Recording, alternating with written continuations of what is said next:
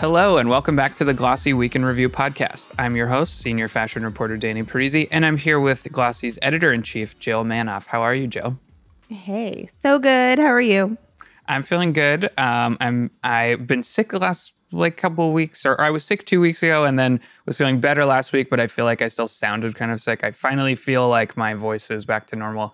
And we've got a lot of fun stuff to talk about today. We're going to talk about the Nike and Tiffany collab, which I'm glad we waited to record this because there's also some news about Tiffany's executive creative director leaving that came out the couple hours before we even recorded this. Then we're going to talk about Nike suing Lululemon, which we will also kind of tie into several other lawsuits that Nike has going at the same time. They're very litigious at the moment. And then finally, we're going to talk about the Lyst Index that just came out this week and some of the trends that are in there, especially Balenciaga and how far it has fallen since last year. But let's start with the Nike and Tiffany collaboration. So we were initially going to start this just by talking about the collaboration and, what that means for Tiffany and all that stuff. And then, as I said, late on Wednesday, the news came out that Ruba Abu-Nimah, who is the executive creative director of Tiffany, was leaving the company after 2 years or a year and a half, maybe. I think she started in 2021. And she really kind of, in my opinion, oversaw so she didn't do product design. She was the creative director for their marketing and advertising and social media stuff. And I feel like she was definitely, from my perspective, an influence on them becoming a little more edgy, a little more youthful, doing all this streetwear kind of stuff, or, just definitely a shift in their vibe. And Tiffany has been doing very well, I think, and everything, but it's interesting to me that she's leaving. So we can talk about the Nike and Tiffany thing in a minute, but I wanted to talk about Ruba leaving first. Jill, what are your thoughts on that? In our internal conversations, we do give her a lot of credit, but I don't know, and maybe this is just a PR thing, but since January 2021, when LVMH acquired Tiffany and took over, Alexandre Arnault, anyway, the son of the CEO of LVMH, who came over formerly of Rimoa, who had done all of these buzzy collaborations and really put the brand, it never fell off the map, but really got it into the cultural conversation with Louis Vuitton and Supreme and Off-White. And that was, intentional to get Tiffany into the cultural conversation by him. They did so with Beyonce and Jay-Z. They did so with all of these other collaborations with Supreme and Patek Philippe, is that how you say it? Anyway, but the fact of the matter is, he is driving all of this, it seems. She has such a high-stakes job in terms of getting the brand into the cultural conversation when everything's happening on platforms, on social media, and that's really what she's charged with owning or driving.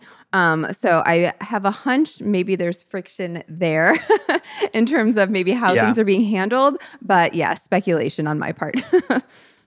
Yeah, you're right. And through the time that she was there, I was never really able to do an interview. And I feel like you said, it's a little unclear exactly who's responsible for what. So she didn't do the Nike collab because she doesn't do product design, but she's responsible or was responsible for all the messaging and stuff. And I feel like Tiffany's shift is not just in product and not just in messaging and stuff. So I'm sure there's collaboration and stuff going on there, or there was.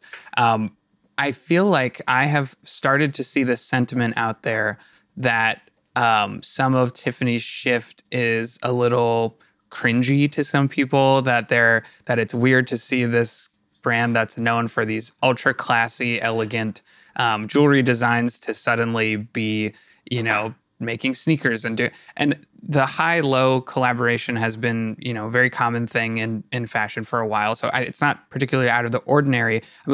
I'm a little surprised to see that sentiment kind of out there that Tiffany's being try hard or whatever. But I don't totally disagree. I do think some of the stuff they've done has been, I don't know, doesn't quite land the same way. The sneakers that they're doing with Nike, to me, are not offensive at all. They're not ugly or anything, but it is kind of it's just an Air Force One with the Tiffany blue swoosh. It's not particularly inspired. Have you seen that sentiment out there that I'm describing, and how do you feel? I'm with you. I've seen it all over the place. People are like, oh, Tiffany, I don't know, selling out. This cheapens the brand, all the things. To me, it almost feels outdated, like Gucci's collaborating with Adidas. But there's a lot of you know, collaborations have become very commonplace. So it's like, if you just did a collaboration, like it's getting lost in the mix. Nobody's really talking about it all the time. A fine jewelry company with a great heritage, very respected, doing this. Of course, we're talking about it now. Everybody's talking about it. I think that they haven't done it to death right now where Tiffany is tacky or fallen out of favor. They're reaching Gen Z, which is the intention. We haven't talked about them for years. It was feeling stale. Let's get real. And, you know, booming billion-dollar brands have leaned in, like Yen's Greed and what they're doing with Skims. Like they've built brands on tapping the cultural zeitgeist or a conversation. That's what they're doing. And so we've seen the power of it. It seems very modern and the way to go about building a brand. And yeah, I tend to disagree as well. I don't love the shoes, but I like what you said. The little accessories are, like, to me, really sexy. Mm-hmm. Yeah, see, and that to me felt much more inspired. So in addition to the sneakers, there's all these little sterling silver accessories. There's a whistle, there's a toothbrush, and they feel much more like Tiffany was involved here. Whereas the sneakers, it's kind of like they just let them put. I remember a term that Jeff Staple used to use was a logo slap, where it's this collaboration is literally just you put the Ritz Crackers logo on a Nike sneaker and boom, now you have a collab. And the sneakers here kind of feel like that. It's literally just a normal Air Force One, but with a blue swoosh.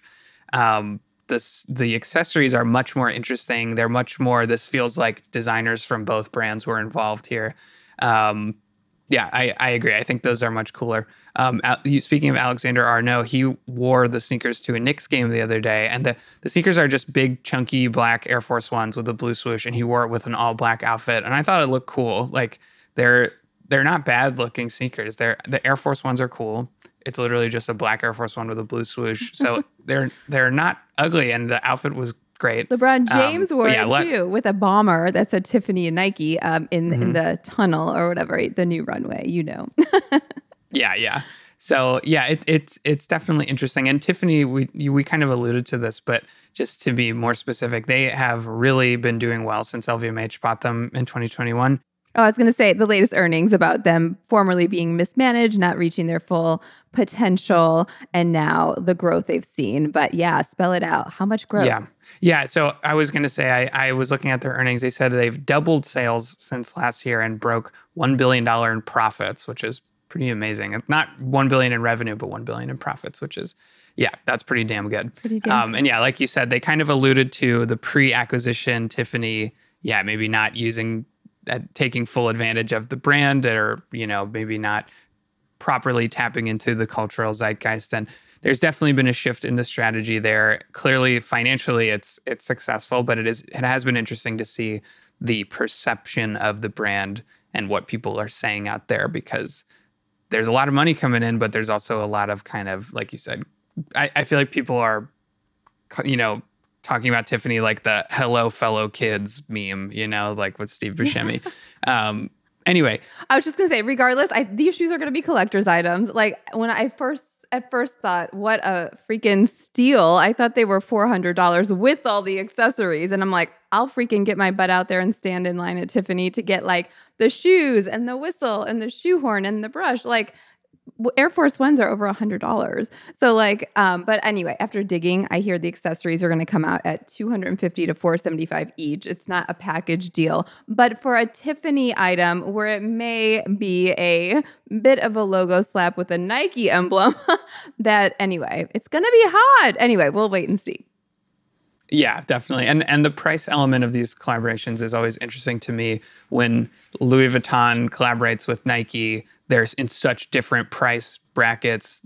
What price does the collaboration end up being? And I think that kind of tells you who is sort of more involved here. Like the Air Force Ones are priced closer to a normal pair of Air Force Ones, and the accessories are priced closer to a Tiffany accessory. So it's kind of, it's clear who sort of contributed more to each thing.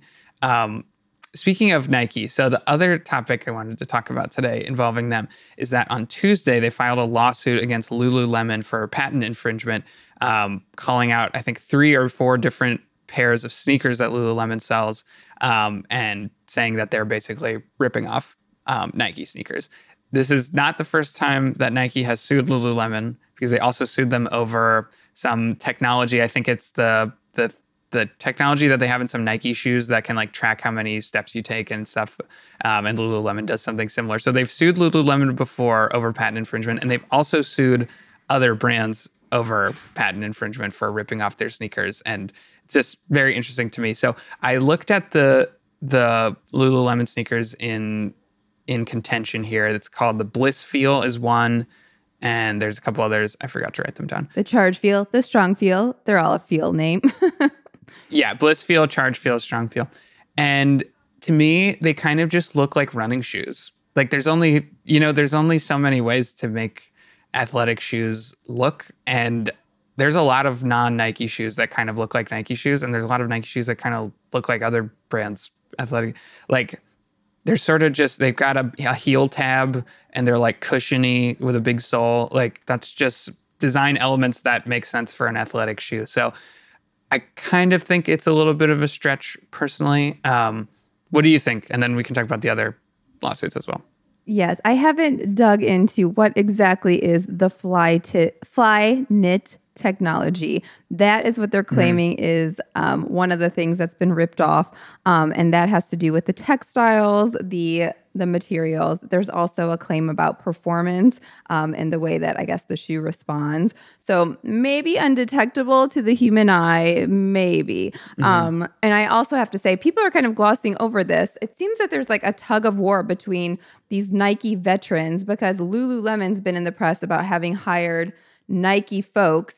And, you know, we saw this. This is very, like, top of mind to me. Like, I do my little Megan Roop workout, and she's been sued by, recently Tracy Anderson. Like, you used to work for me. Now you're taking my moves and building a business. So it's kind of the same type of, like, I guess, knowledge and intellectual property here. But it hasn't been widely reported. Blanca Gonzalez, February 2021, she was hired at Lululemon, had been at Nike for 20 years as the head merchant. She was involved in a lot of the product, direction from there.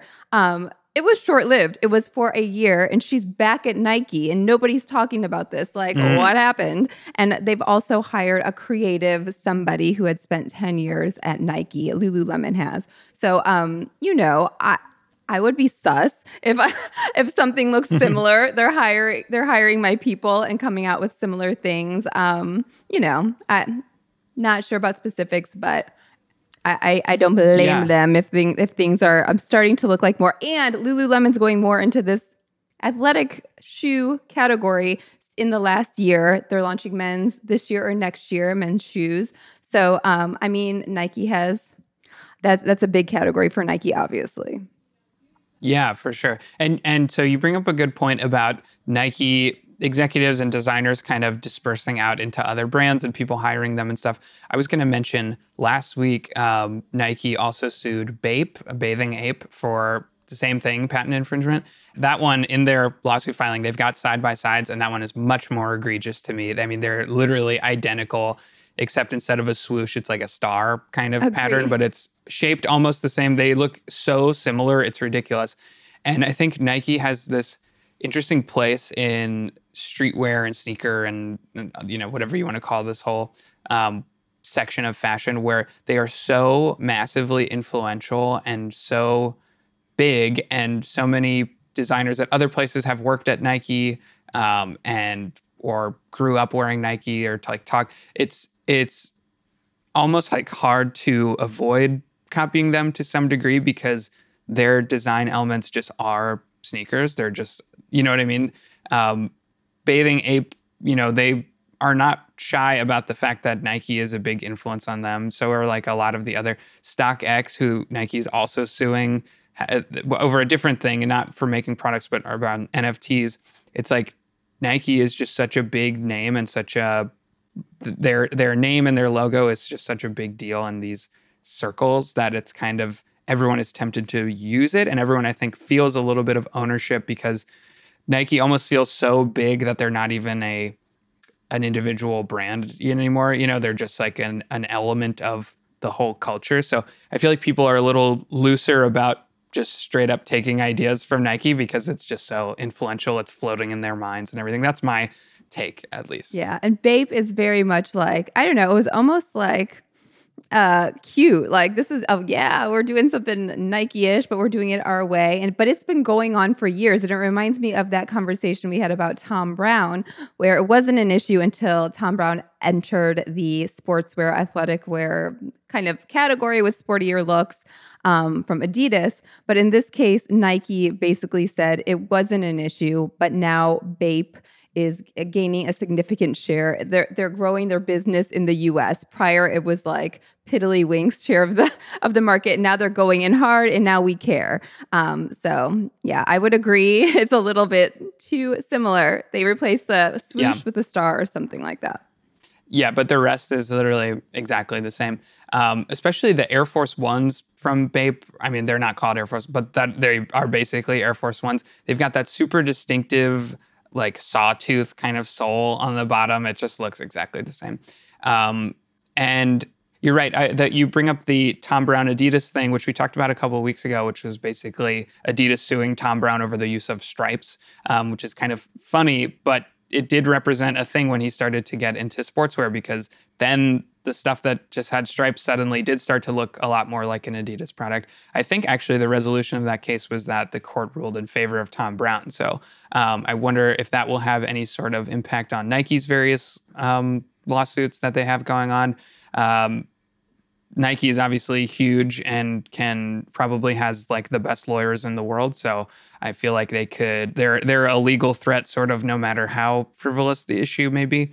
But I'd be interested to see how some of these lawsuits turn out, if Nike just steamrolls over everyone and wins them all, or if there's, if the courts kind of give the various people that Nike is suing some leeway around influence. I'm not sure, because Lululemon put out a statement that was very defiant and were like, these claims are ridiculous and we are certain that they're not going to stand, which I everyone says that when they're getting sued, but I thought it was notable that they put out a pretty strong statement about it instead of sort of trying to, downplay it or kind of brush it under the rug. Agree. Yeah, we'll see. There's so many lawsuits happening in fashion. There are Hermes, Birkin, Delio happening now too. Yeah. Anyway, we'll be watching.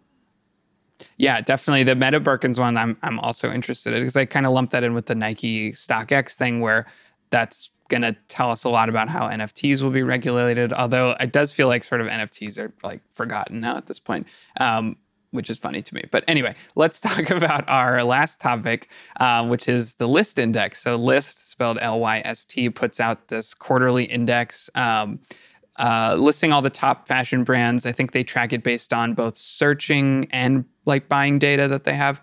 And it's always interesting to just check in and see where brands move up and down, and it kind of gives you a little bit of a broad overview of what's going on in the industry. I always find it very helpful. So shout out to Lyst for sending that to us. But there's a lot to talk about in here, but the first one, and something I feel like we got to address, is that Balenciaga just completely like nosedived on this list, understandably. They are no longer in the top 10. I think they fell 7 places. They've always been in the top 10, or have been for years at least, and now just like completely tanked out of it. Obviously, that has to be related to the whole situation last year with those 2 weird ads that they put out, and that just like extremely blew up in their faces and was such a big deal. I knew that it was a big deal at the time, and we talked about it a lot, and I wrote about it, but I am a little surprised at how devastating it was to them. I kind of thought people would maybe forget about it after a couple of weeks and it would all just blow over, but I don't know if it really has. It seems like that's really still a sore spot, and it really damaged their reputation much more than I was expecting. Yeah, I was kind of thinking it was going to happen. Like, I just was like, who's going to want to wear something that is a logo, Balenciaga, which, again, we talked about, like, the little ball caps with the logo were such a thing. Like, nobody wants to say, I'm wearing Balenciaga and tag it. Like, you'll get backlash. It's not cool anymore. So it's interesting. So Lyst, circle back. They've been doing this since 2017.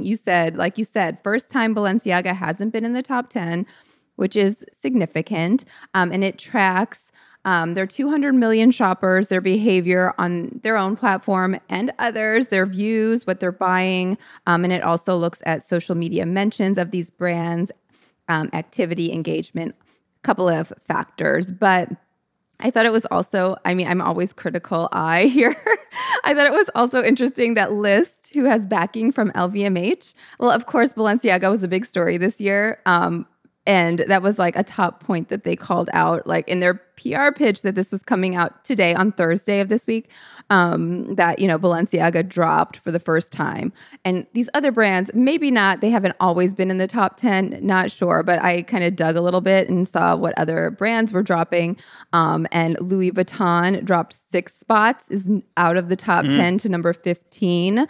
Fendi dropped 7 places, is no longer in the top 10, it's 14. So, anyway, a lot of movement here, for sure. And we saw the bubbling up of some kind of unexpected brands.